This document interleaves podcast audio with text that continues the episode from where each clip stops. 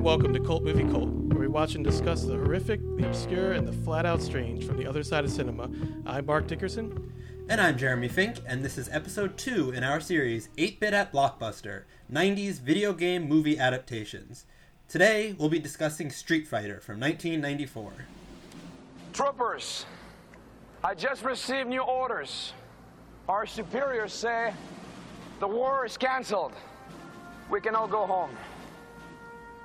Bison is getting paid off for his crimes. And our friends who have died here will have died for nothing. But we can all go home. Meanwhile, ideals like peace, freedom, and justice, they get packed up. But we can all go home. Well, I'm not going home.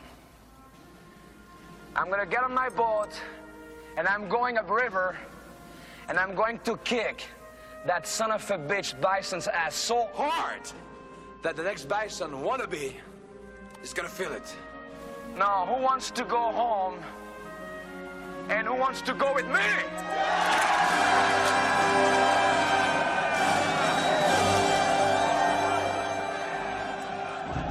Street Fighter is a 1994 action film written and directed by Stephen E. D'Souza based on the video game series of the same name. Produced by Capcom, the film was distributed by Universal Pictures in the United States and Columbia Pictures internationally. The film stars Jean Claude Van Damme and Raul Julia. Loosely following the plot of Street Fighter II The World Warrior, the film focuses on the efforts of Colonel Guile, played by Van Damme, to bring down General M. Bison, played by Julia, the military dictator and drug kingpin of Shadaloo City, who aspires to conquer the world with an army of genetic super soldiers, while enlisting the aid of Street Fighters Ryu and Ken to infiltrate Bison's empire and help destroy it from within. Is that the plot? I wasn't sure. Uh, again, that word loosely, right? That's a key word here. Loosely. loosely based on the video game series. All right, so we're going to get into this movie. There's a lot to talk about. Uh, before we do that, I would like to reintroduce someone who's been on the show before, uh, my friend Dave.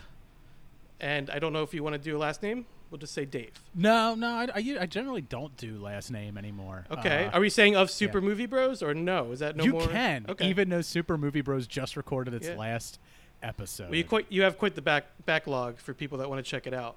oh yeah, Yeah. over 300 episodes. So And you were on our show a while ago now. God, it feels like forever ago. Um, And that was what THX 1138, right? Yeah, and and it's it's funny because like while you and I talk, probably once a week or so, we haven't seen each other in person in nearly two years. Yeah, it has been a while. That's true. Yep, it's crazy. But you did do me a solid, and you you watched this movie, which um, we ha- we have quite the history, Dave. So let's yeah, and you fucking owe me. But I'm sure for movie cocktail, I I made you watch some some awful stuff. Yeah, so. there had to be a couple. So we yeah we did uh, so movie cocktail is basically you, we'd watch a movie and then uh, create a cocktail based off of the movie and then Ooh. drink Very fun. then drink the cocktail and get very drunk and probably say stuff that we regretted at some point. And I, I, uh, I would imagine the audience is encouraged to make said cocktail and Yeah, well- drink along as they listen. It did. Dave We had actually, uh, maybe like the- five or six that, that ever did it, but Nice. Well, Dave, you, you posted the recipes, right? You, you always had them online. always, so, yeah, I so, always posted them on Instagram and Um, Twitter and and stuff actually- like that. And uh, the the previous film we discussed in this series, Jeremy, Super Mario Bros. Uh, we did a we did that on Movie Cocktail, and I, I believe I was the one who created the cocktail for that one, right, Dave? you did, yeah, yeah. and it the was- only thing, the, my only contribution was the the drizzling of the uh, of the Baileys to make it look like. Oh, yeah, that was that was Ah, nice. that was essential though. Yeah, it actually looked like the fungus from the movie. Um, I, I was curious if there was any fungus in the cocktail. Oh, there had to be fungus. Um, so check that out. Yeah, it's re- it's actually a really cool drink, and it, it tasted really good. Uh, so uh, now we have an, we have uh, I guess an ongoing joke, Dave, um, because on that show, movie cocktail, um, I kept trying to nominate this film, Street Fighter. For, what, For every for whatever category. It reason, didn't matter whether it it didn't in or matter. not. I would just keep, I don't know why I just I think it's because you did not want to watch it so badly that I just I just Yeah. had to do it. I had to do it. And you were close because we did do '90s video games for people to choose from, and Super Mario Brothers beat I out know. this and Mortal Kombat. I had to wait until the most recent Mortal Kombat came out in 2021 before I could make a cocktail for Mortal Kombat. Well, this secretly might be the reason why I'm doing this series, Jeremy, to, to finally get there to talk about this I'm, movie. I'm literally here so that Mark control me because it's like I fucking did it. And I was tempted Yeah. if I didn't have a newborn and I didn't just get over COVID and I didn't have like all these other things going on, I probably would have made a cocktail for this just for you. But I didn't have time. That's okay. But Thought that counts. if I get it done before I release it, I'll send you a, a recipe. All right. Well, we'll it. post it. Yeah, definitely. Um, but yeah, here we are, finally discussing Street Fighter the movie. Um, so I was now able to subject Dave to the torture that is Street Fighter the movie um, on this show. So thank you, Dave. Um, and I'm sorry. I, my apologies, my condolences. Uh, so yeah, first off, so let's just get right into it. Uh, it's bad. It is a bad movie. this is a bad movie. But as we've discussed, Jeremy, on our um, earlier series, So Bad It's Good, which was, I think, the second series we ever did, actually. Um, Yeah, it was an early one. yeah, bad films, uh, they can have merit too, in certain ways, um, if looked at in a certain light. um, Yeah. And uh, mostly they can usually be, what, like, I guess, fun or funny, Yeah. interesting, maybe. En- Um, enjoyable, you know. yeah. Listen to you being like Inventive. Obi Wan. Like even bad things can have their merits That's how I from a look at it, certain Dave. point of view. well, they can they can certainly be entertaining, and I do find this film entertaining. And I, I even this time watching it, when you know, and I, I think this time when I saw it, I I cringed more than ever. I actually felt like, yeah, it, it was actually worse than I remembered, to be honest. But um, it's definitely. Did you feel the weight of your actions? Like where you're like, I made two Yeah, other I- people watch this. I was kind of like, what have I done? Yeah, it was kind of like that. Yeah. I had that Yeah. moment, but uh, I, w- I do I stand behind the fact that that this film is entertaining, um, and, and we'll I guess leave it at that. But um, so let's start with I want to talk about the familiarity with the with the game uh, in the film. Um, so Jeremy, like with I guess a lot of the films in this series, if not all of them, um, this might be your first time seeing them, right? And Indeed, th- this Okay. is the first time I have seen this movie. In terms of my familiarity with the game, I've definitely played a little bit of Street Fighter. I'm sure you have, yeah. but I, I was never really deep into the lore Mhm. of Street Fighter. Oh, there's a lore. Um, there's a lore. so so so you wouldn't so know it from same- watching this movie, but yeah, it's yeah, so so kind because because well I, I know I know there are some real diehard Mm-hmm. Street Fighter fans. I know like I like I'm a Frank Ocean fan, and I know he put sound effects from Street Fighter Oh. on one of his albums, Okay. and like so so for some people it, it's a real like Mm-hmm. a real thing. I didn't really grow up with it in that way, uh, which is why. Although it's interesting because uh, you know you, we talk about the images that kind of get ingrained into our into our brains Mm-hmm. as we grow up, and weirdly enough, having played very little Street Fighter um, and not being into it, how many things I kind of vaguely recognized in this movie as like, oh, they're clearly referencing Yeah. the game there. even you were And like, it- it wait a weird. second, this isn't. Yeah, it, it was almost like it was almost like an instinctual thing where I'm kind of like, oh, I, I kind of see something there. Like that kind of feels like they're Mm-hmm. Yeah. doing something. Mhm. Uh, and maybe it maybe just because of how this movie was, it was that those things felt uh, purposeful, for, for lack of a better term. Where it was like, oh, that's there for a reason. Mm-hmm. Oh, whereas yeah. some stuff I was like, I'm Uh-huh. not sure why that's there. Um, I, I think yeah. there is a level of like iconography to Yeah. to Street Fighter. Yes, where just like it, Mario does, It does kind of transcend just like video gamers and Yeah. stuff like that, and kids Mhm. who who Mhm. you know used to go to the arcade or kids that had a, an NES or a Super NES, Yeah. um, and and used to play this game. But I mean, because I remember I was not big into it either, but I knew who Vega was. Like when I saw him with the mask and the claws, I was Yeah. like, I knew who that was. I know who Bison is. I know who Guile is. I remember being very upset that Guile's hair was very short and it wasn't ten feet tall. yeah, yeah. There's there's definitely some iconic uh, like characters and imagery from the game. And uh, now me and Dave, we're a little bit older than than you, Jeremy. So I guess we're also like kind of that sweet spot. Like we're you know we're very familiar with not only this game but probably all the games from this series. Um, and whereas you are not, so it's, it's interesting to hear your point of view um, from from that angle. But Dave, um, so tell us about your familiarity with like I guess the game and the film. So yeah, I mean, I, I remember playing Street Fighter like over friend's house because they had the SNES, but I didn't have an SNES because I grew up not as a rich kid, just a, a painfully average lower middle class kid, which meant I could only afford one video game console. So it was the whatever one your dad felt like playing, or whichever one your parents could afford at the time, or in the case of my family, whichever one fell off the back of the Kmart truck, because my grandmother worked at Kmart. so What's the statute me, of the- limitations on that kind of thing? yeah, seven years. Oh, okay. Anything anything other than murder is seven years. so, good to know. uh, so uh, I, I do have a law background. Yeah, I was gonna say.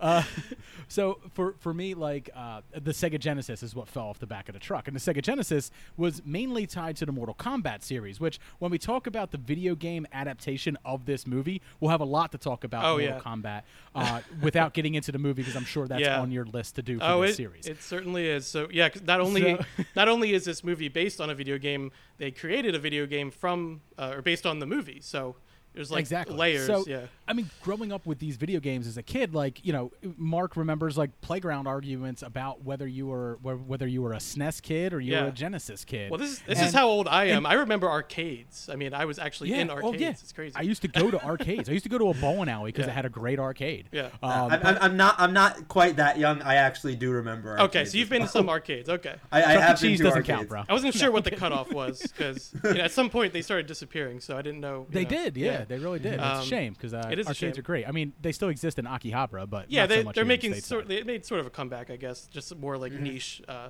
markets. But um, so yeah, this. I mean, Street Fighter. I was very familiar with it. Uh, me and Dave were texting Yeah. about it before. Um, we both Yeah. kind of grew up more with Mortal Kombat, I guess, because we both had for sure. Sega, and Well- that was a version that had blood in it and the fatalities. Of Just course. like you were either a SNES kid or you were a, Genesis kid, Mm-hmm. depending on which console you had, you were either a Street Fighter kid or a Mortal Kombat kid because Mortal Kombat Well- on SNES had no blood; it had Yeah, sweat. exactly. That's that's that's lame. and Uh, Sega does what if Nintendo. you put in right? That's what yeah, they said. you put in A B A C A B B, you got the blood code unlocked, and you got and you got blood. Uh, we're really So- showing our, our nerd cred here, Dave. That's. but- I mean, that's impressive that you, you, you remember that. So I'm. You know. so throughout the years i was i started as mortal kombat and then i kind of s- switched over more to street fighter i actually appreciated street fighter a lot more uh, later on mostly because the movie theater i worked at um, they got a street fighter 3 third strike uh, arcade cabinet and it was like we played the hell out of that thing like on breaks after work we would all start playing it and just great memories of getting my ass kicked in that game uh, so yeah i have a, I have a pretty good background with, street fighter so i was definitely familiar with it um, not that this movie follows much of that familiarity, but um, uh, so next I want to talk about the cast. So mostly two people.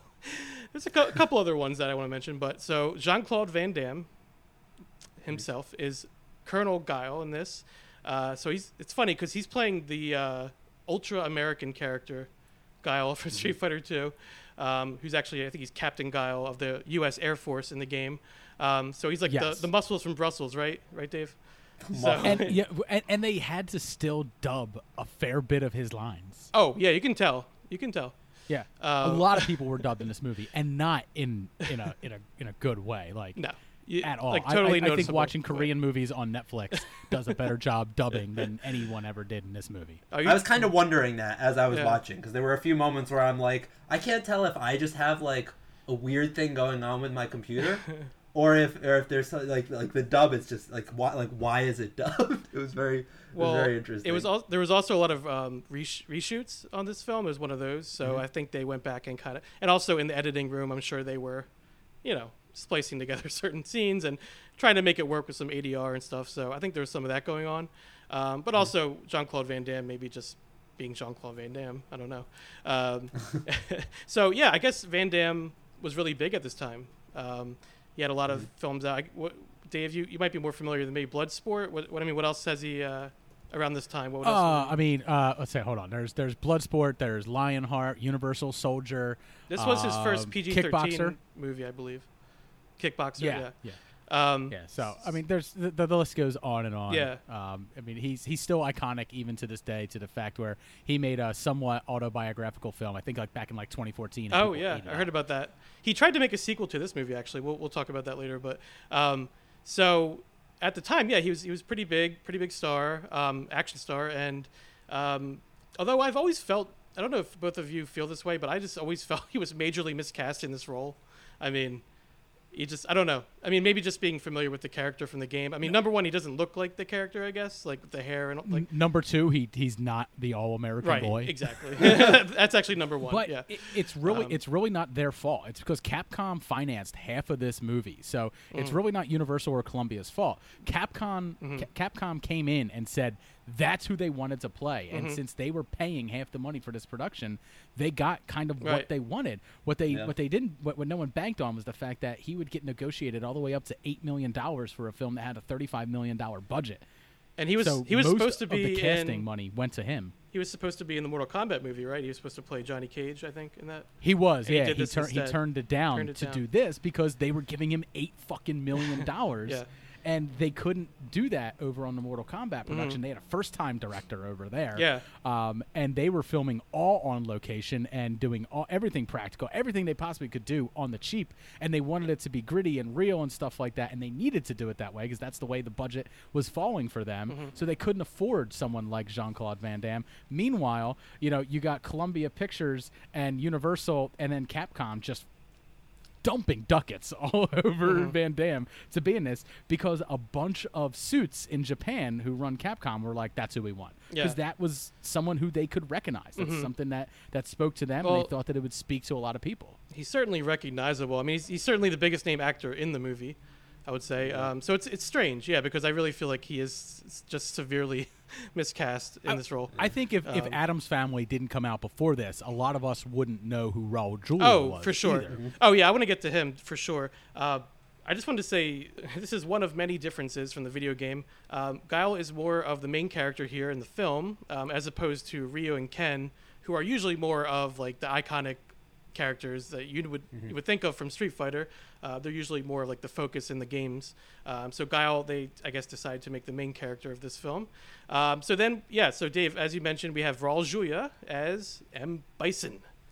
Uh, unfortunately, his final role, he was terminally ill with stomach cancer during filming, um, which I believe they didn't actually find out, or I don't know if he had disclosed it or not. No, but they until they, they started filming, right? while f- they knew while filming the movie, so they actually had to completely Reverse their change schedule. filming Yeah. schedule because it it was very their filming schedule was very tight. Capcom told them they wanted this to come out in December of 1994, and they started production in like late 1993. So Wow. they had very short time to do, Yeah. and they they actually had to move Raul Julia's fight scenes and all of his scenes up forward Mm-hmm. because they knew that he would be sickly and weak from, Yeah. from cancer treatment towards Mhm. the end of the production. So Yeah. So I maybe they knew he was sick, but maybe they didn't realize like how bad how bad it was until he really showed up on set, and then they kind of saw how because you can tell when you watch him in the movie that you know, I mean, especially Dave, like you said, like watching the Addams Family movie, which came out not very long before this, um, you can tell that he's lost like a lot of weight uh, since then. yeah, So and which you wouldn't you wouldn't think it. It's a very physical role for him. Yeah. uh, at Yeah. Family movie. Yeah. He did a lot of dancing, a lot of sword fighting. He gives it his all though in this movie. I mean, I will say like a- out of all the reviews, I mean, there's a lot of bad reviews of this movie, but almost all of them mention um, his performance in the movie and that the fact that at least he was trying and you know even though he probably uh, much like uh, Super Mario Brothers with Dennis Hopper, uh, Jeremy, Yep. had, he likely had no idea what was going on half the time. But um, Like honestly, Yeah. I think despite his death. He still would have gotten some praise for this movie. Maybe Yeah, not as for much as he got, for but sure. despite his death, I think he still would have been praised for for what he got some did because, nominations, uh, I think. Actually, I forget what the, like Saturn Awards or something like that. But Yeah, I um, mean he. He, he really he really took this character and, and wanted to do something with it. Like he based M Bison off of Benito Mussolini, Yeah. uh, Joseph Stalin, Adolf Hitler, and uh, Pablo Escobar. Yeah. so Yeah. like he took aspects of all their characters and tried to bring it to his performance. And if you watch it and then you watch documentaries of them, you actually see it. All of his all of his hand movements are Benito Mussolini. Like Really? he does everything Mussolini would do. Cool. It's it's kind of amazing. so he did. I, I feel like I saw I saw maybe a little Joseph Goebbels in there too. Yeah. Like it, like he really he It really turned mix, up the yeah. evil. Yeah. Like it, it was I, I was I was so one I, I didn't realize because I generally whenever I have an opportunity to go into a movie blind I'll always take it. Like I didn't look Same, up anything same. about this movie ahead of time. Yeah. Um and I've obviously, I mean, I guess not obviously, but I, I've seen the Addams Family movies, and I did not realize it was the same actor. Mm-hmm. Oh, really? Okay. Um, until after the fact, Mm-hmm. it just I, I I probably like looking at it now, like of course I see it, Mm-hmm. but like it just didn't even register in my brain that that was the same guy. It's, um, it's a very different role for him. it's a very different role, but like yeah, I don't know. Like I would I would as I'm watching like. Like I, I don't remember what the line was, but there's one there's one line where he like kind of really screams it out, like he's like bellowing. Mm-hmm. Yeah. and I'm like, wow, like you know, like Well- like this guy in this movie, he's like really really going for Yeah, it. he was he was going for like a sort of a Shakespearean take on it, I think. As Yeah, well, Dave, exactly. right? Yeah, so um, and as the main villain of the movie, he I would say he yeah he definitely does the best he can uh, with the cheesy Mm-hmm. Yeah. cheesy lines that are afforded him. Um, Yeah, I was just saying. According to Julia, he saw himself as Richard III right from Shakespeare. That, yeah, that was, I was trying to remember what it was. Yeah. So yeah, he had. it's kind of funny to think this was all going on in his mind. Also, Mm-hmm. not only doing this, I'm sure for him, very strange film, but also you know having terminal cancer and like you know dealing with all that. I can't even imagine like. Mm-hmm. Um, so the fact that he he went in there and, and really gave it his all is, is something uh, to commend for. And uh, the film's actually dedicated to him at the end Vaya Con Dios at the end. Uh, so yeah, I guess he died what after a couple months after filming. So um, before it was released, actually, which is very sad. Um, and I really only know him from the Addams Family movies uh, from the '90s, uh, which I have rewatched recently, and I still love them. Um, and he's so great in. I mean, the whole cast is great, but he's really great in them. And um, I always wanted to see One of more the from him, pleasures- more uh, movies. One of the pleasures of being a father is that my daughter loves the Addams Family. Oh, great. To the point where, like, more than I do. To the point awesome. where she loves. She You have loves a morbid Addams kid, Addams Dave. Family stuff. Yeah. I'm just kidding. Uh, and and she she you know much to my chagrin she likes both the new animated films and I've even got her to watch several episodes of the '60s television Oh, show wow. because I was trying to like I was trying to explain to her like Yeah. this is how long this has been going That's on. funny. I just Yeah. that's- I just showed my wife that. yeah, so we just so watched the '90s my one. and daughter yeah. My daughter's all of eight years old now in in 2021 uh, or 2022 shit uh, and she she knows she knows who Raul Julia Yeah. is like Yeah. so he he has a legacy And then when you show her the Street that. Fighter movie one day, Dave, then she'll know. Yeah. Yeah. Absolutely, dude. You've poisoned two brains Intro- already. You want to Introduce her to the masterpiece Yeah. that is. now you're ready for this. Uh, Yeah. Yeah. My, But- my my worst nightmare is that she'll love it, and then it has to play on repeat Yeah. every weekend she's here. yeah. On, on second thought, don't do that. Um, so okay, so those yeah the two I would say those are two uh, main stars of the film, uh, the most recognizable, and then we oh, although we do have Kylie Minogue as Cammy, Yeah. which is an odd choice, but hey, it's Kylie Minogue. I like Kylie Minogue. Yeah. Kinda Um, snuck in, snuck into this film. Yeah, like. You got you got Ming Na Wei. Ming, as, yeah, I was uh, going to mention Chun-Li, her, Ming Na Wen as uh, who at this time Chun-Li. was only known for her role on ER. Right. She had yet. Well, to, Dave, I was gonna. to de- uh, you're a big Star Wars guy. I was, you know, for the, I, I haven't really seen many of the yeah, new she's series. uh, she's now Fennec Shand. So she uh, she's she's a bounty hunter who was rescued by Boba Fett Yeah. and the sands of Tatooine, and now is loyal to him. And you can check her out on Yeah. in Mandalorian. I've seen her two, like the- Book of Boba. I've seen the actress pop up a lot, just like you know, like articles about her. yeah, and stuff, she has a storied history. Like Yeah. she was on Agents of Shield. I mean, she she has some So she, she has around. some, Okay. some movie credits, but she's been around and kind of like that. Right on the edge of like that nerd culture, where she could almost like be in anything that's nerdy, but she could also just cross the line and go back into something a little bit more Yeah. more serious. And too, and surprisingly now, when you see her do these action things, she's in her mid fifties or early to mid fifties, and she's still Hmm. She's very still doing much action? the action Okay. star. Yeah, Yeah, I. I read that she has fond memories of making this movie, although at the time, um, you know, when it came out, I think she kind of distanced herself from it. But I, I think now, Yeah, like a lot of she these went movies, to her people can co-host look George back with Clooney humility. and and said like this, you know, this movie's gonna ruin me. And he he looked at her like dead in the eye and he says, "No, one movie does not ruin you." yeah, right. And uh, come he would go on to do 1997 Batman and Robin. Oh so. yeah. Yeah. but we don't talk about And he'll, that. and, but he's you know he's still doing great though. So Yeah, oh, he's- he, yeah. he, he was right. Yeah, he was He's totally right. right. Yeah, but uh, yeah, Kylie Minogue. I think sh the director just saw her on like a magazine cover and was like, "I want that girl. I want her." Um, so she's in the movie. Uh, so yeah, that that's like pretty much the main. And then the the rest. Of, so all the money was spent uh, pretty much on those cast members that we mentioned, and then uh, the rest went to everyone else. And you know, I mean, I think the acting is fine. I don't think anyone's like bad in it necessarily, especially because of the tone they were going for, going for more of like a campy tone, uh, sort of tongue in cheek kind of thing. So. Um, Uh, but yeah, not really any big names, I guess, in the cast um, that I know of, at least. Uh, and uh, cheesy acting abounds. You know, it's like that's kind of why I do enjoy this movie, just because of how cheesy it is. Um, if as long as you as you don't take it seriously, I think this movie is you know it's pretty fun, um, and some good bad lines as well. Uh, pretty much all of Van Damme's lines, which D- Dave disagrees with. I think he has some really great lines in this movie. I think it comes down to delivery. It might be know? Uh, cocaine. Uh, it might be a big factor, but uh, yeah.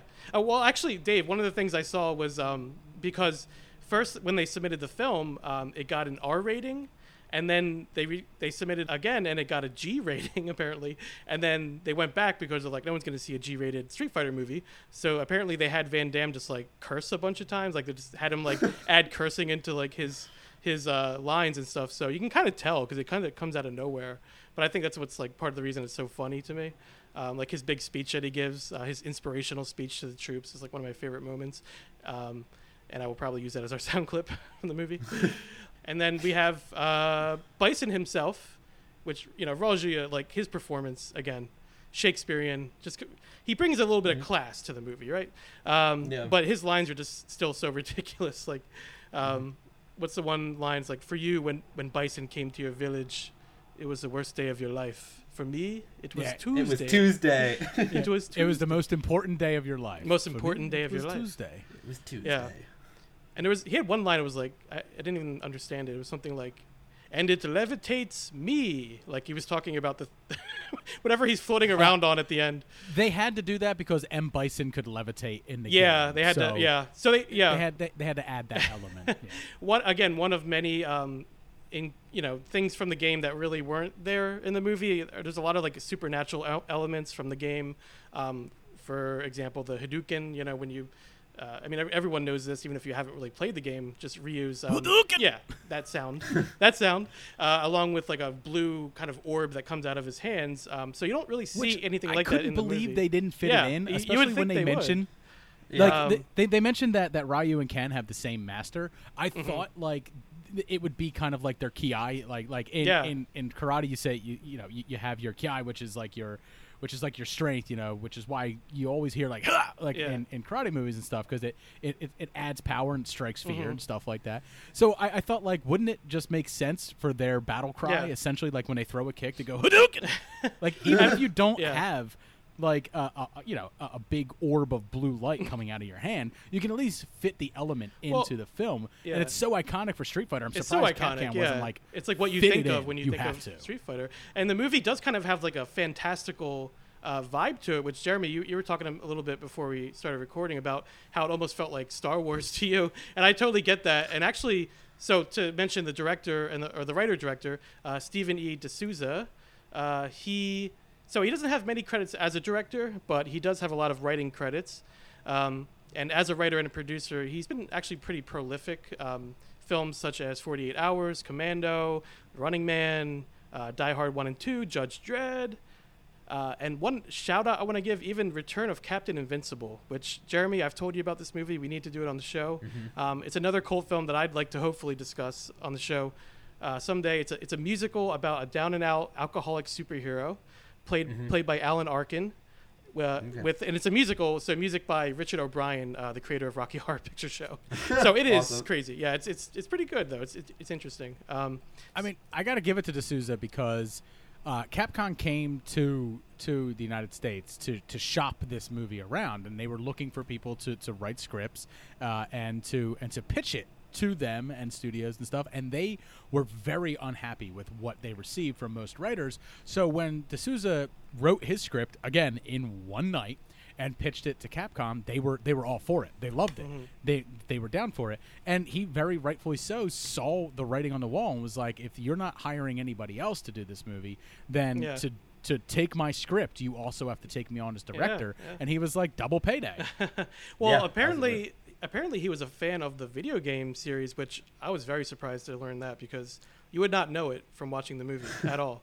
Um, so I don't know if that was him just giving in to like producer demands or, or what, but um, you know, there, there's very little in the script that even resembles the game.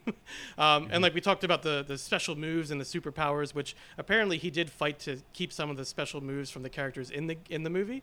Um, but um, I was surprised Well, because the he characters actually, all he fought. The he fought for yeah. that too late. They had Right. already filmed Yeah, they were a bunch already- of very realistic fight scenes.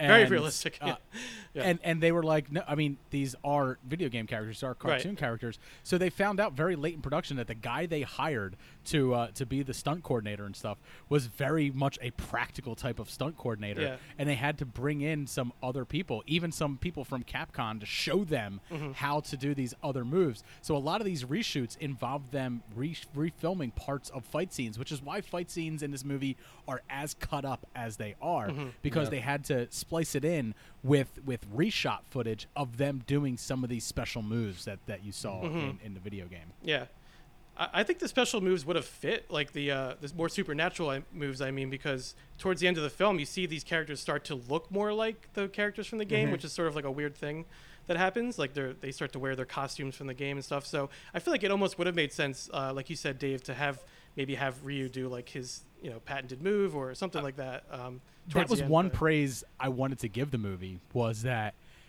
no matter like it did get everybody into their into their video game Their roles winning pose, and, yeah. and into their costume, but they did it in a in a Oh. really organic type way that Yeah. I was like, oh, Yeah. it, they didn't like Almost it- too it's- organic though. It feels very Almost too organic, right. yeah. because the, the way this movie starts, it's it is a fucking cartoon. Yeah. So Like, well, so I, I wanted to lean into it. Yeah, I wanted to um, touch on the plot because we're not we're not really going beat by beat for the series uh, we're- uh, of what happens in the plot. We're kind of just giving an overview.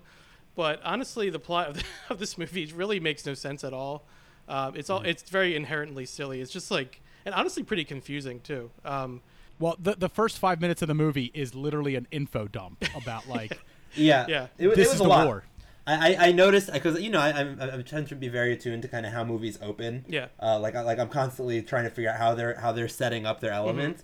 And I was like, Oh, it throws you right in there. I was like, Yeah. wow, we're in the middle of this one. We're in the Like- middle, Like I was like five minutes in, I'm like, this Yeah. kind of feels like what most other movies hit around the two thirds mark, yeah.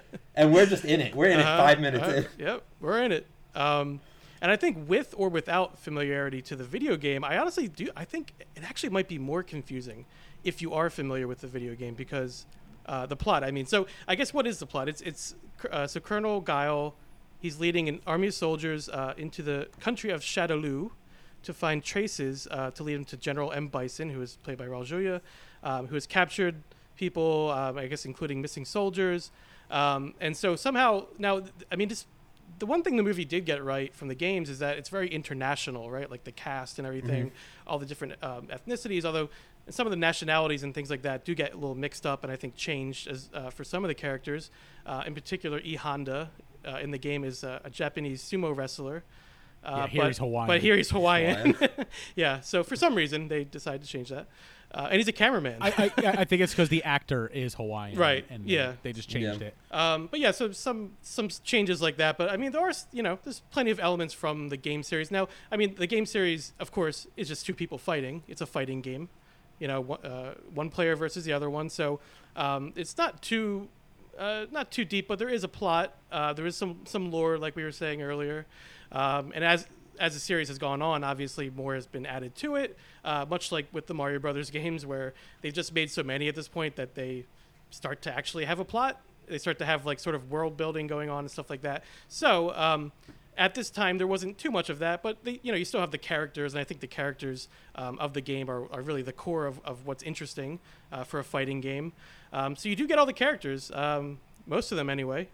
they kind of get thrown in there and maybe half haphazardly or not used as well as they could have been, but. Um, um, there, many of them are there, and I think the director did fight to have a lot of the characters in the movie. Um, did you recognize most of the characters, uh, Jeremy, or, was, or was, were a lot of them kind of unfamiliar? Uh, a good a good amount. Yeah. A good amount. Uh, you know, I, I mean, I- it, it was. I, I wouldn't recognize them by name necessarily or Mm. like know anything about them. Yeah. But it was like, oh, visually, I I, I recognize that character from my memory bank. Um, and this movie, um, you know, we keep referring to Mar- Super Mario Brothers because that was the last film that we talked about in the series. Um, and like that movie, this one does not really take itself too too seriously, right? It's kind of you know again th- sort of tongue in cheek and, and campy.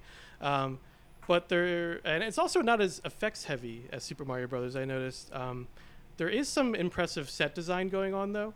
Um, And obviously, like they include a lot of nods to the video game, uh, backgrounds, environments, and stuff like that. Uh, the different stages for the characters. Yeah, I was gonna say the uh, the statue in in Sagat's uh, in Sagat's lair and stuff where, where they do Mhm. the uh, where they do the cage fighting and stuff like that. That is the same Yeah. exact statue from the video game when you fight in Sagat's lair. So Mhm. like they they, they yeah, did, there's there's they certain, did take the Mhm. time to look through that stuff. Yeah, exactly. Yeah, you kind of have to look for it, but a lot of that stuff is is there. Um, I certainly think Super Mario Brothers is the better looking movie, just because it kind of has that weird like dark aesthetic, that like sort of dystopian thing going on. Um, a lot more cohesive, I guess.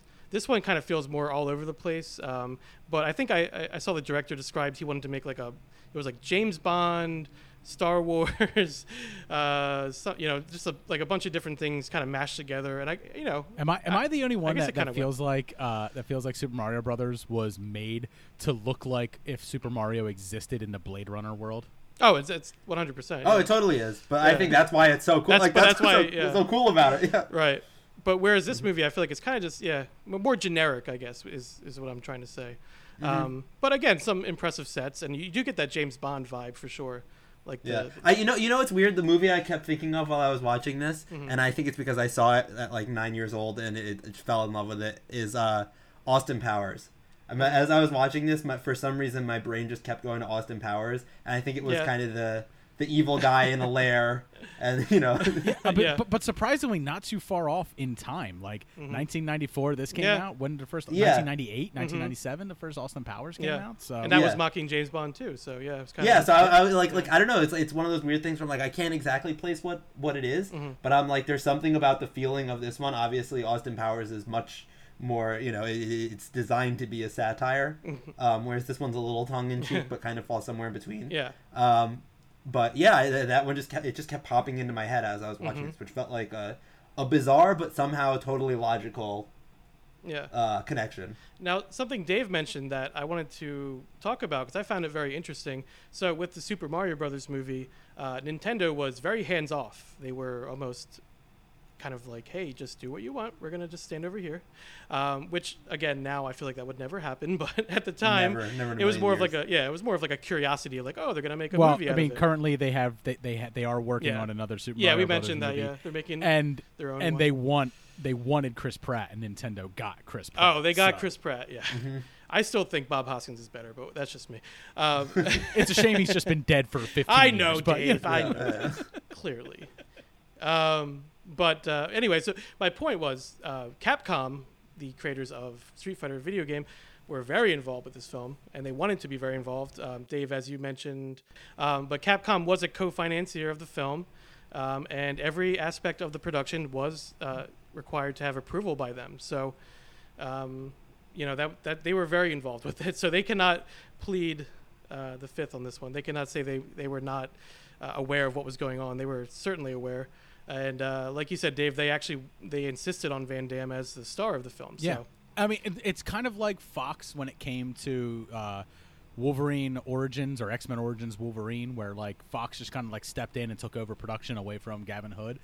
Capcom very much did a very similar thing to this production, where they kind of stepped in and, and took over production so much so that it almost hampered it. Like I understand where they thought they were protecting their property and they were trying to deliver a product that was more in line with the product that they've been putting out in the video games. But I think mm-hmm. if they had just kind of let de Souza and the rest of the production go the way they wanted to go, they may have come out with a slightly better product.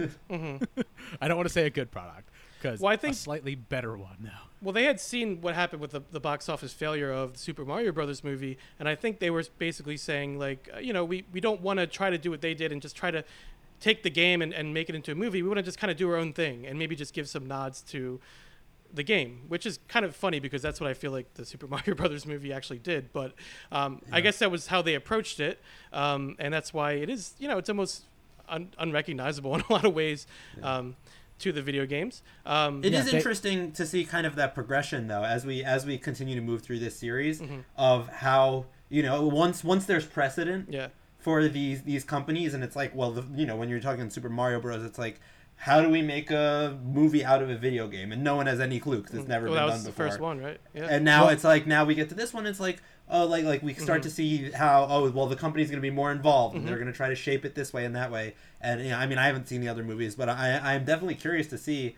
how we get from A to B or where or where mm-hmm. I we mean, are now. Without getting into it too much, because I know you guys are going to be doing it soon.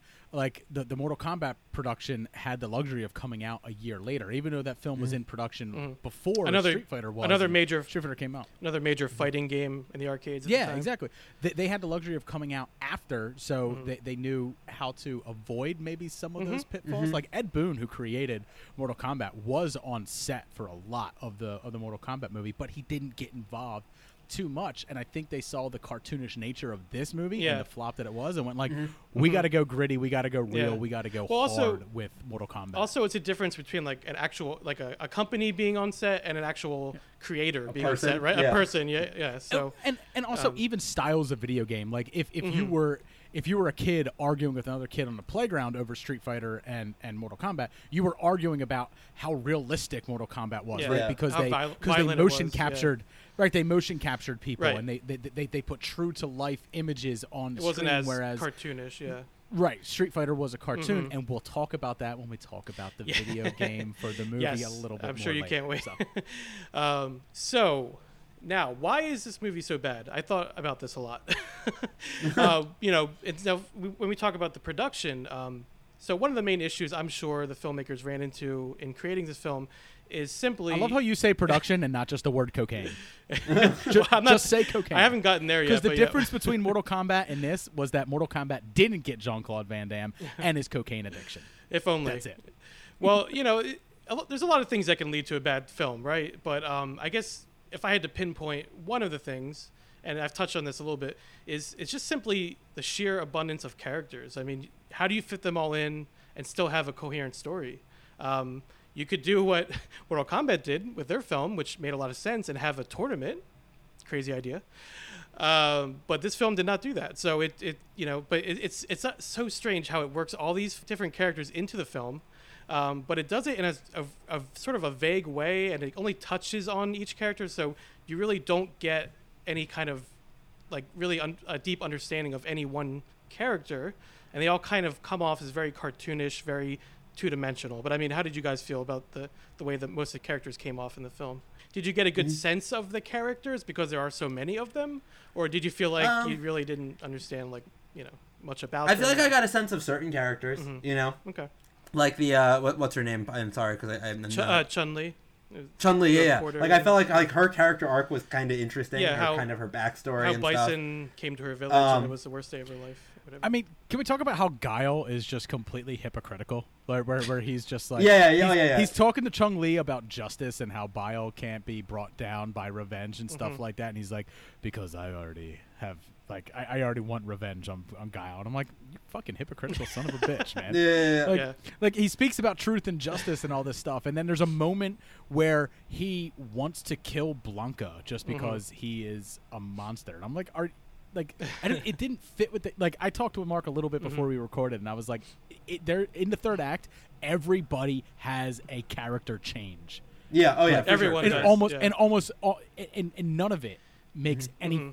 fucking sense No. whatsoever. No, with the exception not- of yeah. Bison, everybody has a. it's all just change. nonsense. Yeah. Yeah. It's um. It's it absolutely is. because yeah, when you take that many characters and try to make it work, it's just to me, it's just not going to work in the way you would want it to, right? So it really ends up making no sense at all. And and yeah, like these characters do 180s out of nowhere at the end, and and I guess try to make to try to like a- attempt to make them more like their video game characters, but it feels really tacked on, like just at the end of the movie. Um, but Yeah, it, it's it's like they tried to evolve them, but instead of Yeah. like you know a slow evolution, they just took the Pokemon route, and they're they, they just Yeah, yeah. Yeah. a bright white flash, and then now they're a new complete Yeah. different character. Like, to and they say me- Raichu instead of Pikachu. Yeah. To me, it was more like they put all these different characters together in the same situation, I guess, and like, and just hope that there was enough familiarity to the video game that that people wouldn't ask too many questions or care too much, I guess. But, um, but I will say, um, yeah, again, like this movie is perplexing probably to people who who even know the game and people who who don't. So, like, I'm sure general audiences that saw the film were were very confused. Although the film was a box office success, Dave, I did double check that because you mentioned that it, it wasn't. Uh, earlier when we were talking about the movie. But um, Everything I've read has said that it wasn't. Really? So, but that Well, doesn't mean that well, well. that doesn't mean that it isn't. I, I think internationally this is probably more of a success than it was domestically. Yeah. Despite negative reviews, I saw the film grossed 33 million domestically and then 66 million uh, worldwide, Dave. So So for a earning over double its budget, production budget. Yeah. Yeah, I mean, but I don't. You got to. Rem- I don't know how much of, of this production went into went, went into you know selling it and stuff like that. Mm. Yeah. Went into but it, essentially, into it, promotion. it made money. Um, you know, and also went into the development of a really lackluster video game version of it. well, we're going to talk about that. Don't worry. But, I guess compared I to really want to. yeah, I know. I can tell you're chomping at the bit. Um, we'll get there. I, trust me. But um, so I guess comparing it to Super Mario Brothers movie, which we keep doing because we how can you not? Um, that so that film came out and was a disaster, right? That was a financial failure. And I guess what I'm trying to say is that this film, well, it definitely broke even, and it, did make some money as well. Um, again, critically panned. you know, it was not a, a well liked film, but it did make some money. Um, just I guess being just an action film with hey Jean Claude Van Damme, I guess it paid off for Capcom, putting him in there as the lead actor.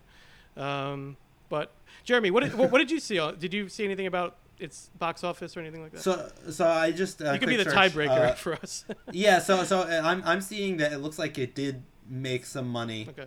Um, I'm just I'm am once again going off of Wikipedia Oh, here, yeah, of which course. is, Why? as we all know, the most accurate source of information. Wikipedia and IMDb. planet. I mean, it was The, the the authority. Yeah. Uh, it's saying it earned Capcom a return of 165 million dollars from box office and home media. I'm guessing this is one of those ones Mm-hmm. Oh, that home media. was probably very successful with rentals. Mm-hmm. Is, Um, is, is is this my chance to uh, to jump in? for- Oh yeah, please. Yeah. So Capcom uh, negotiated themselves a pretty sweet deal here, where they got the majority of the back end on this for home video release, rentals, um, and broadcast reshowings of it. Mm-hmm. So every time you watched this movie as a kid on television, Capcom got a million dollars. To this day, this film is still funding Capcom video games because Well- they get a million dollars every time it is shown. And mm-hmm. I have to assume that that goes towards streaming services now as well, because a lot of those deals were amended when streaming services came out.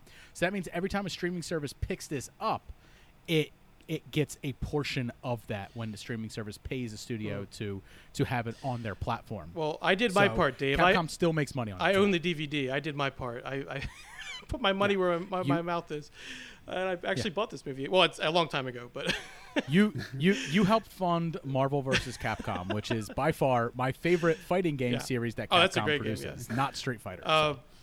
but uh, yeah. So the film did all right. Um, yeah, I think like you like you said, rental, uh, Jeremy. I think that had something to do with it as well. I, I think with, I think with a lot of the movies, will or if not all of the movies we're talking about in this series, I would imagine that a huge part of their their lasting legacy is the blockbuster uh, rentals. yeah, blockbuster, which is Yeah. hence the name of our Hence series. the name, right?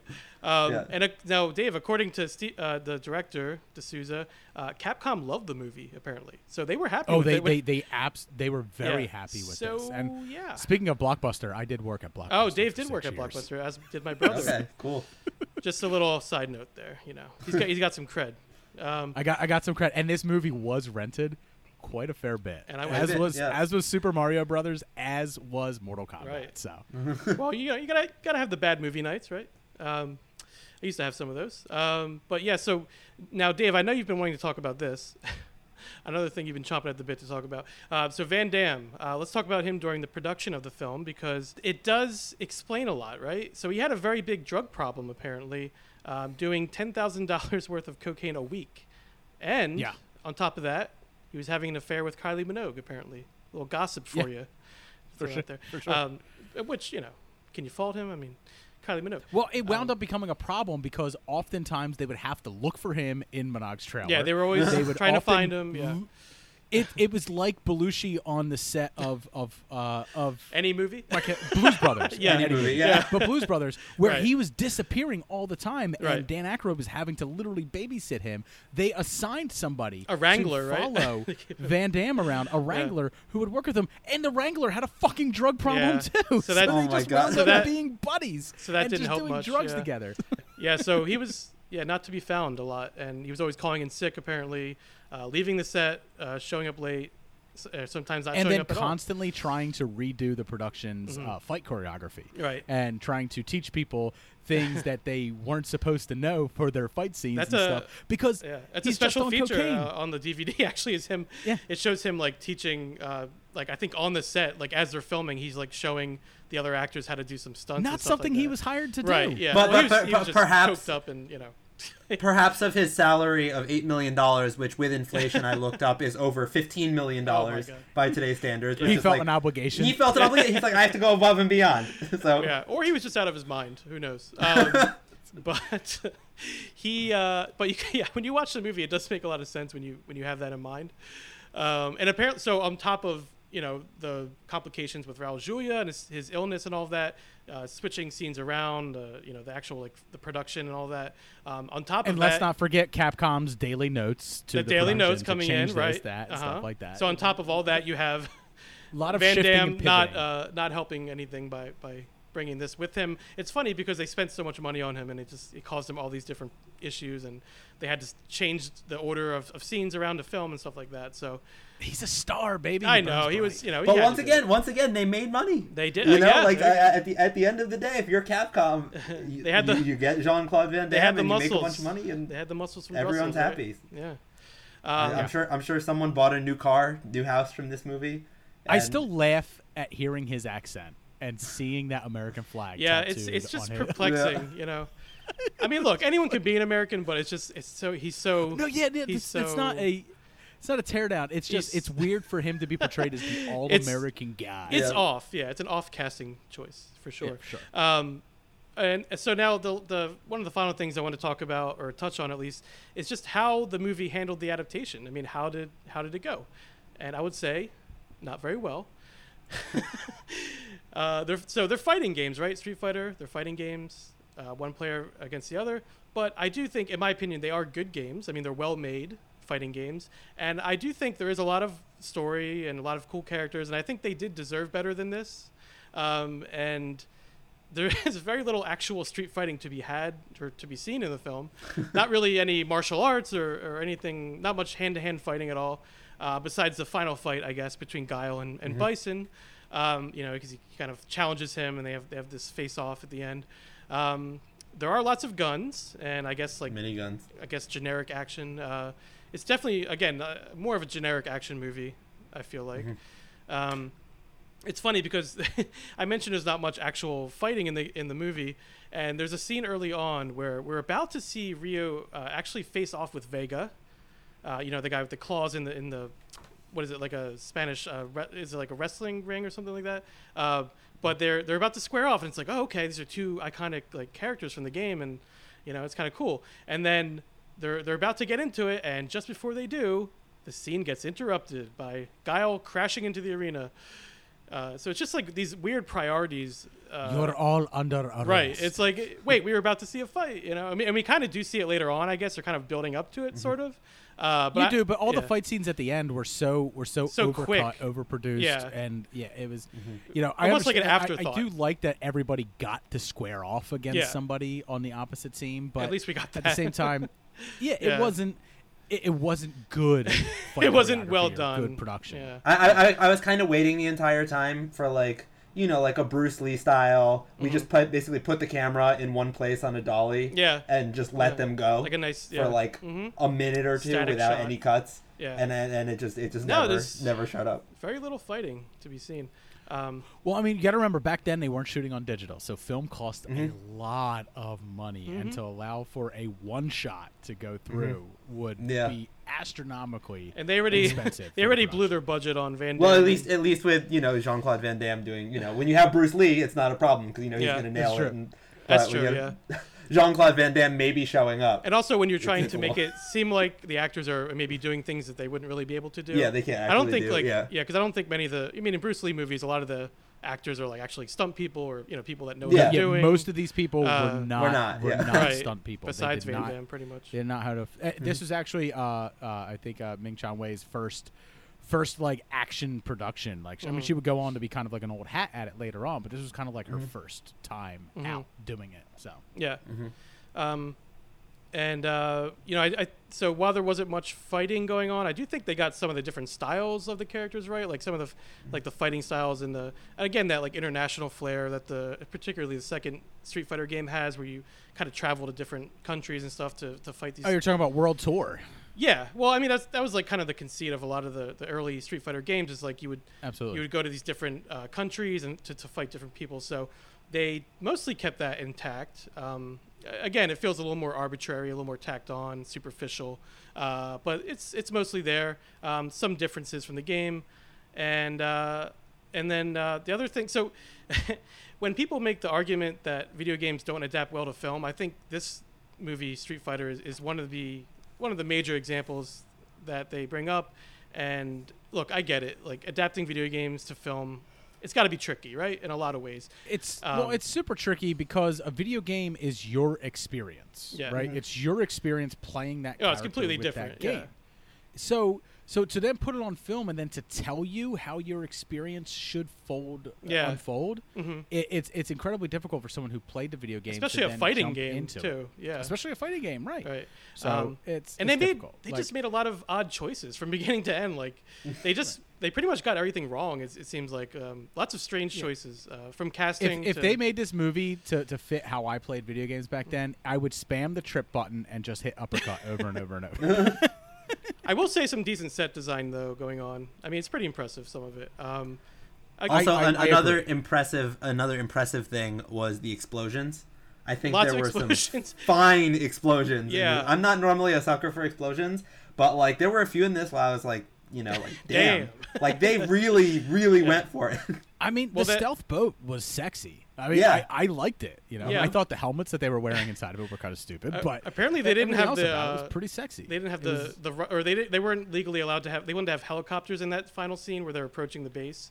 No, the but they had to Taiwanese government uh, would not. Uh, the, the the Thailand government would not give them permission for, for airspace. So they had to use which the is boats. why they changed it to the boats. I'm gonna get But in my ball. Makes sense with the story because they tell you in the beginning of the movie that this is a war over a port city, and the port Yeah. city is very important. Right. So having the boats attack from the port and having Bison, which he has a great line where he says like he, he's going to turn the uh, he's going to turn the waterfront into into a uh, commercial property, and every single uh, like, like every single big corporation is going to want in on it. He's like all of them are going to want in on it. So much so that he uh, his new government already has money spent in the fact that he made Bison bucks Bison bucks. I forgot is about is a gr- is a fucking great like Yeah. the thing that happens at the end where the bad guys get away and they're like, I got my severance, and they open it up and Bison it's bucks. Bison That- bucks. It's a that great is- gag. That is a It's a gag. terrific Yeah, it's a good It was gag. so good. There's some good gags in there. Um, Mm-hmm. One of my favorite moments in the movie, and I don't even know the characters' names, but but the guy who uh, at, at the end was like, "Oh, this is my severance Yeah, pay." the DJ. Uh, when he's yeah. Uh-huh. having the conversation about Bison with his very muscular coworker, if either of you remember his name, please help me out. Zangief. Yes, Um, about, oh, oh, oh, yeah. You're talking about uh, talking about Zen Zengi. It's I think it's Yeah, yeah, yeah, yeah. DJ and, And- and- Zangief. I think yeah. Yeah, and, and he's like, and, and he's like, oh, but he is the bad guy, and then Zangief is like, well, well, then why are you doing this? He's like, I got paid a lot of money. You got like, paid? appreciate- and then he just turns, he like almost like plays the camera, just goes like, Yeah. you got paid, Yeah, Like, like- which I think is a pretty was- good- I, I, I, Pretty good. I joke, laughed yeah. out loud. Hey, yeah, I did too. Actually, That- I was like, that that's moment got me. genuinely kind of funny. Yeah, that, yeah, that it's was generally funny. funny because that, that that's a commentary on Jean Claude Van Damme. He Yeah. got paid, no one else did. Yeah, no one Van, else Van did Dam exactly. Van Damme Bucks. Um, That, that, that actually wasn't the character. That was the actor having a moment, Yeah, thinking about his his coworker Yeah, Jean Claude. But yeah, Zangief's character turn was just one of those turns. Like he was like this hapless idiot, and then he just turns yeah. good at the end. And You I'm kind just of. like, Yeah. okay. I mean, that one you I'll kind of. it. Yeah, that one you kind of buy because he kind of seems like he's a little. Yeah, little he's, Yeah. little- he's got that he's got like a that big lunkhead. lunk type. Yeah. yeah He kind of does what people tell him. Yeah. So, Yeah. but I, I did think that was funny. Um, and you mentioned explosions, Jeremy, and it, there was something I read where that I think that last explosion that happens in the film actually wasn't planned to be that grandiose. Like it wasn't supposed to. Yeah, it's huge. It went off like way bigger than they thought it was going to. So they, of course, It's captured like it Tropic and- Thunder. Yeah. Yeah, So because they, yeah, I was exactly. looking at it like it's it's a big. ex- We're in like a super super Yeah. wide, and it's a big explosion in the scope of the shot. Mm-hmm. But then you realize how far back it's happening in the frame. Like it's like a, like a hundred feet or more, probably more Mm-hmm. behind everything else, and it's still massive. Some key grip everything- just just flicked the cigarette into a box of gunpowder Yeah, like it was huge. at the exact right time. apparently, like yeah, apparently they were even surprised. Like on the set, they were like, "Wow, That I did like is it, it was not supposed to happen like that. So, Oh, um, so Which is that's- not something you want to be surprised No. about. That's what three tons But of TNT looks like. but they did was capture it on film. You, you mentioned how expensive Yeah. film is, but they got the shot, so that's good.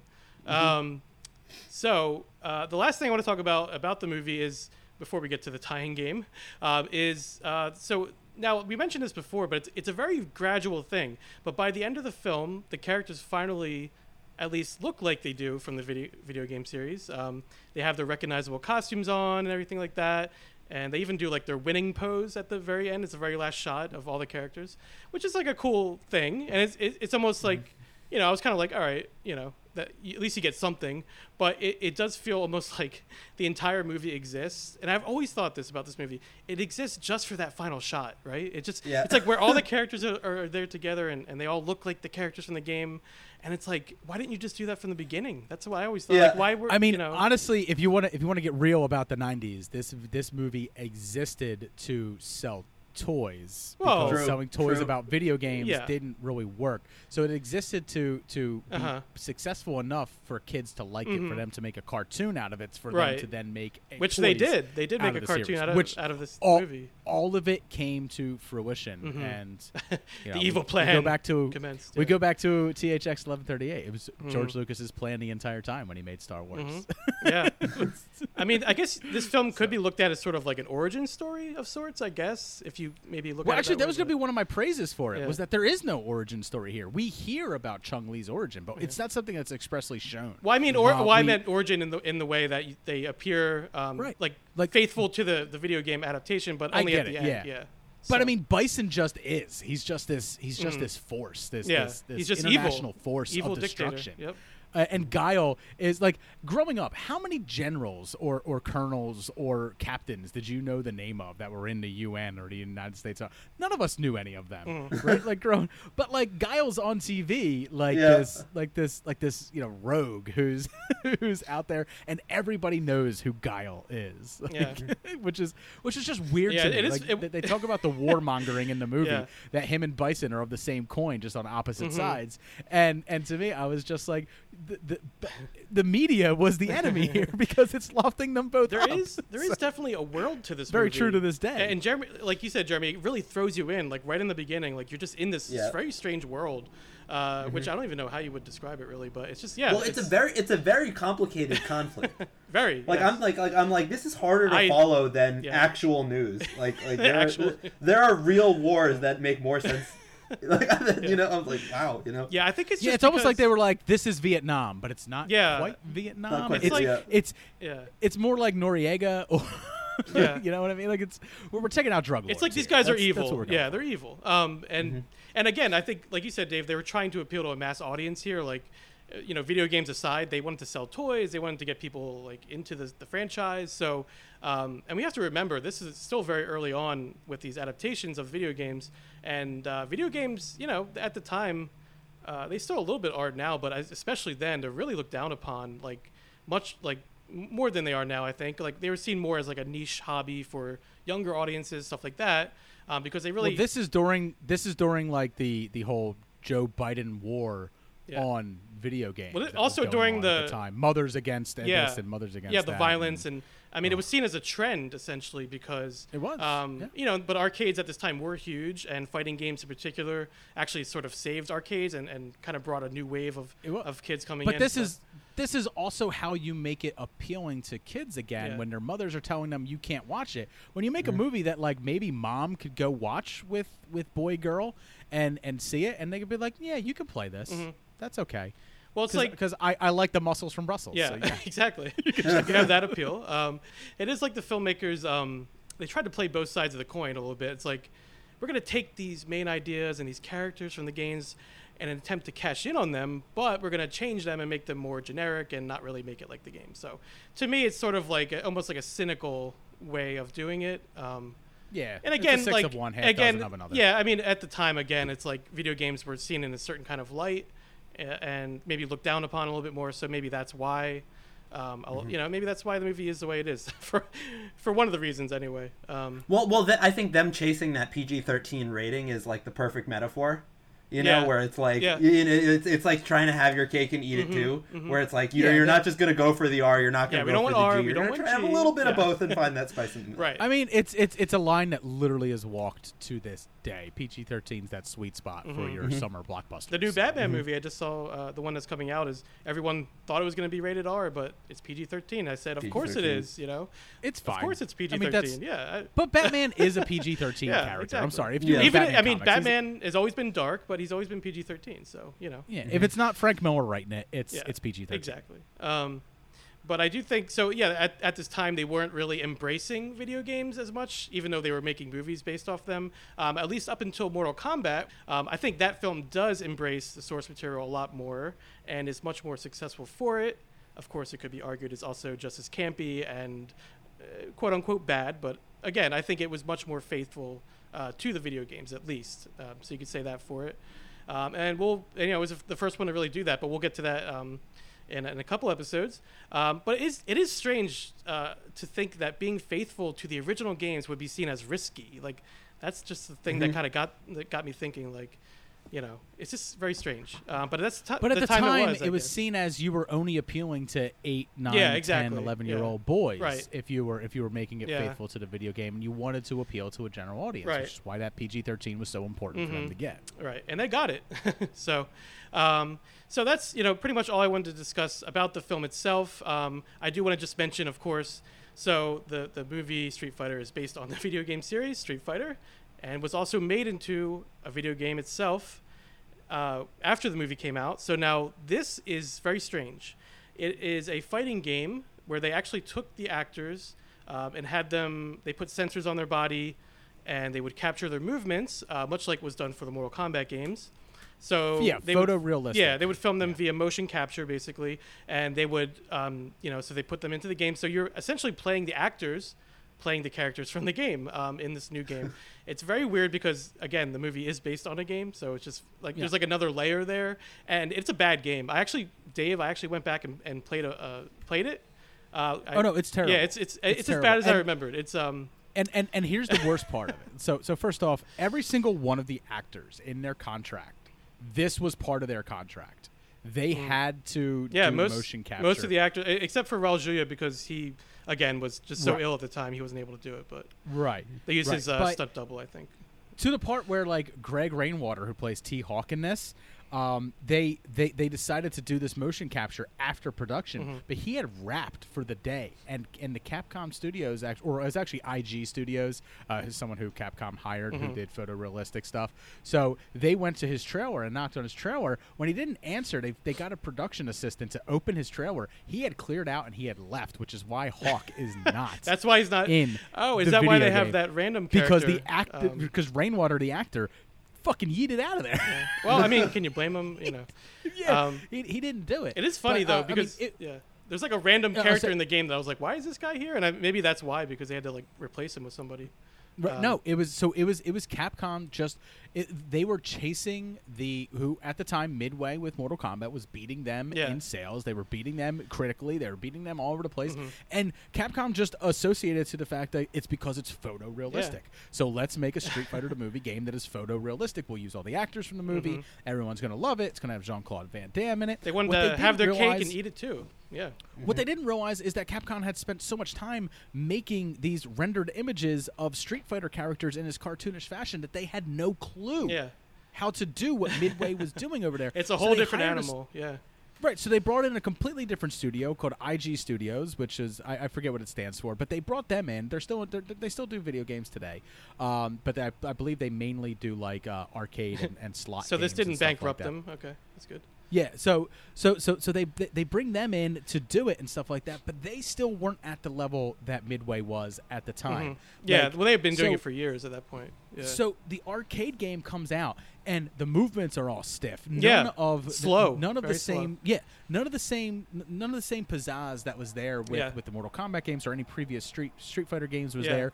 It was a very boring game, and it was not boring. getting the quarters. It's a good word for it. Boring. Because yeah, it the, wasn't getting the quarters. the Street Fighter, uh, the original games are just known for being just really tight, really quick. Uh, you know, th- they're known for being very good fighting games. And then when you Yeah. when you play this version of the game, it's just so slow and sluggish. And, and like you said, Dave, it's very boring. It's just So Capcom to play. always always quick on the pivot was like that's fine if it's not doing great in the arcades. We got these home systems now. What we're going to do is we're going to completely remake the game with the same Yeah. with, with with the same images, so but now we're going to we're going to animate over them. To, to make them more like the original Street Fighter games with a mix of that photorealistic nature and stuff Mm-hmm. like that. And while it was more successful um, and, and it was slightly better, it still had the same slow pace to Yeah. it that just didn't match the rest of the Street Fighter games. But Capcom was so into doing this that Street Fighter, the movie, the game, was originally titled Street Fighter 3. ooh, oh, I'm glad they didn't do that. They did I'm not, really glad they, they did didn't do not that. wind up doing it. Yeah. But I mean, they, they even felt like they had to add characters who they couldn't fit into the movie, into it.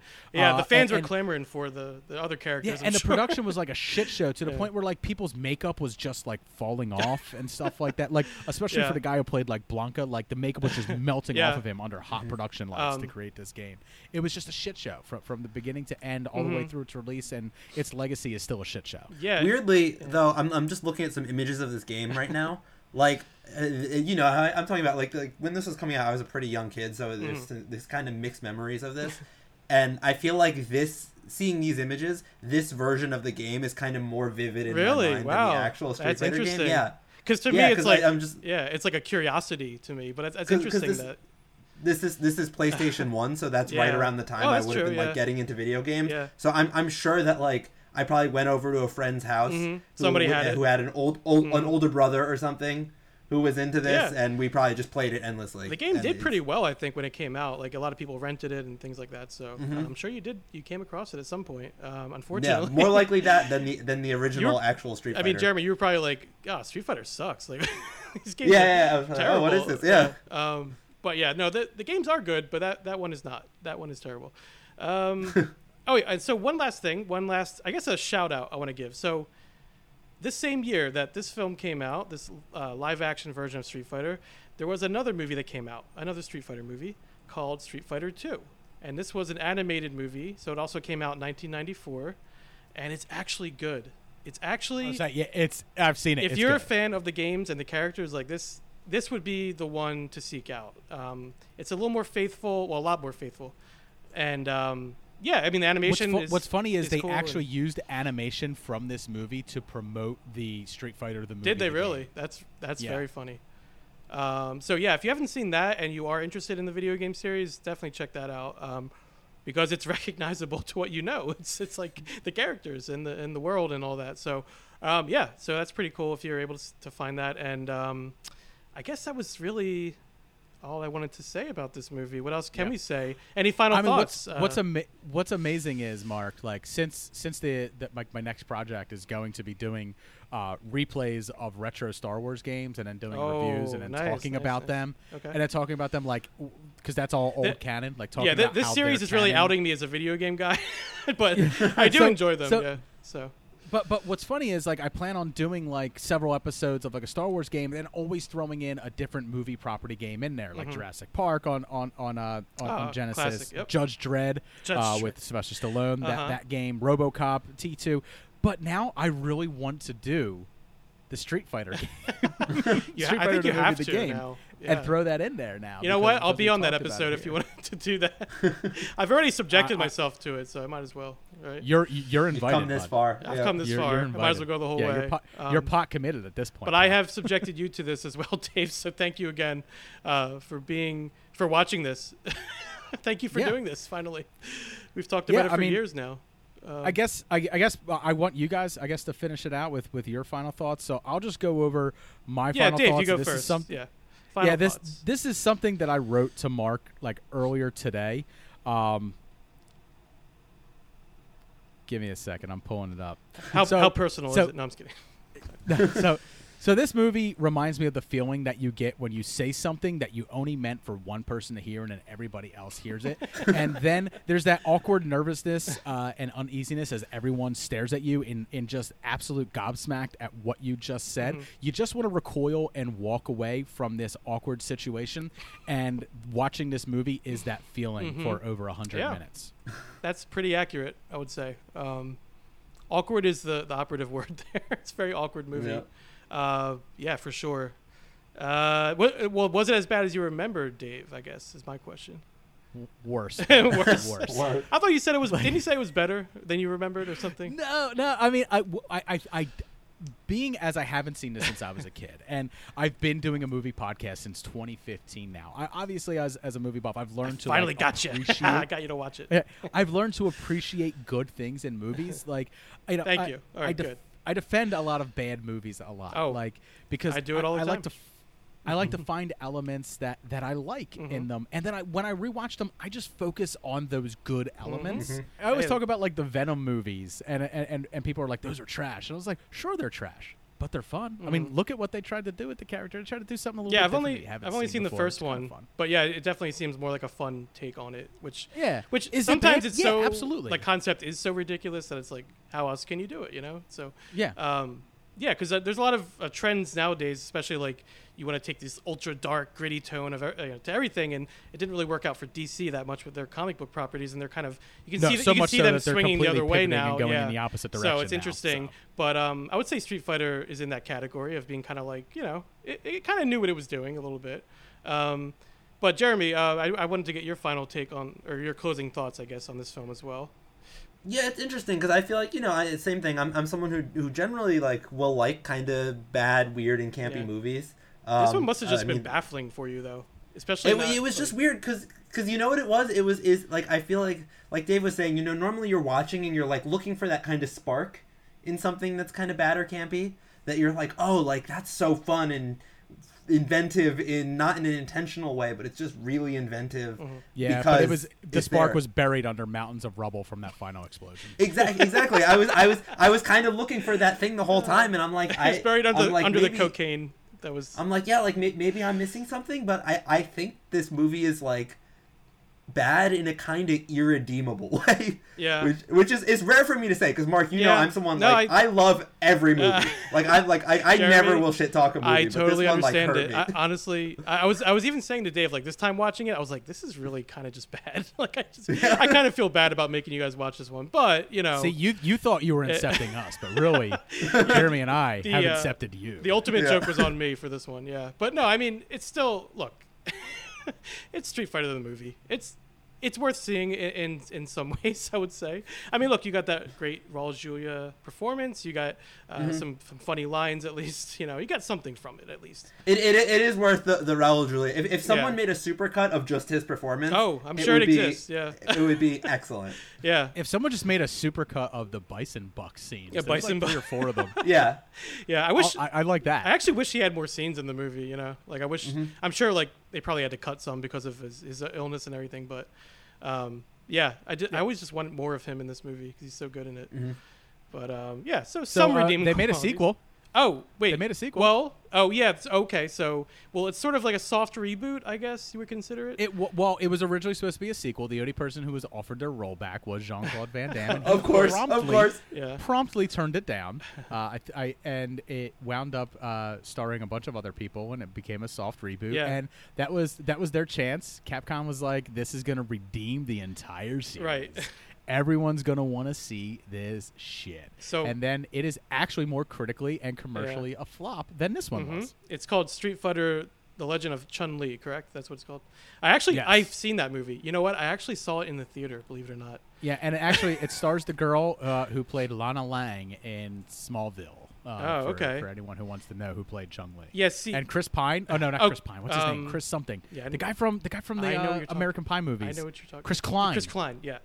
Chris Um, Pine, yeah, yeah.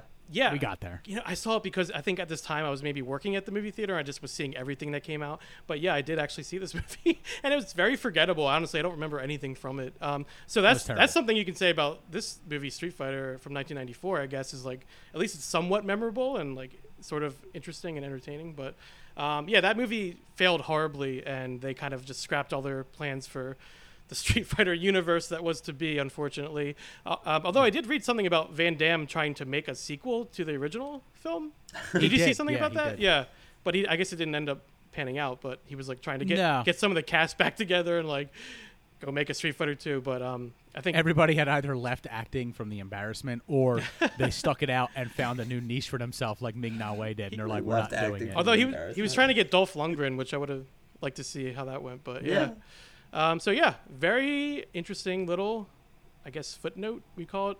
In But how bad does a movie have to be where you can't get Dolph Lundgren to do it? yeah, I don't know. I guess maybe they weren't as big a draw because I think it was like 2003 they were trying to do this, make this movie.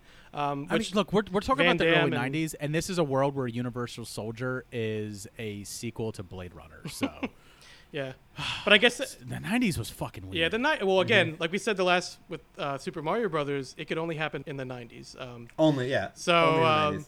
from the soundtrack for this movie could Oh, only happen. yeah. Jeremy, you in like the to talk about the music uh, of each movie. How how'd you feel about the music in this one?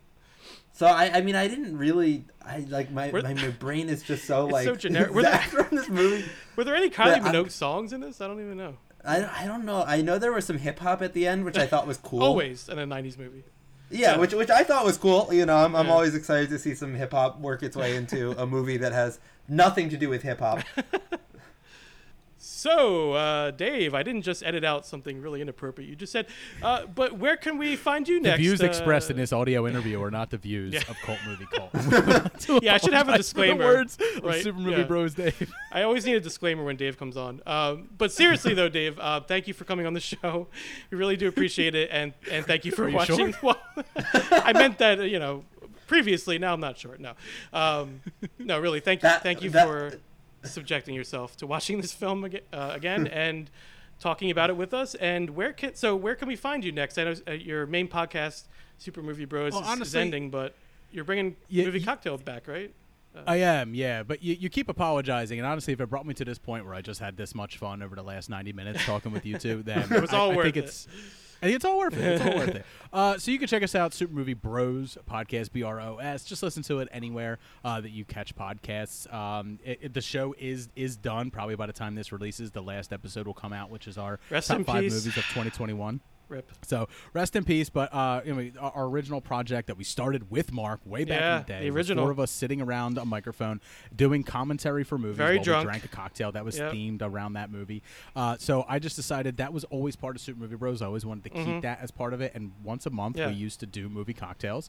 So I just want to bring that show back. Yeah. I think it's the most It was a original lot of fun. idea we've had.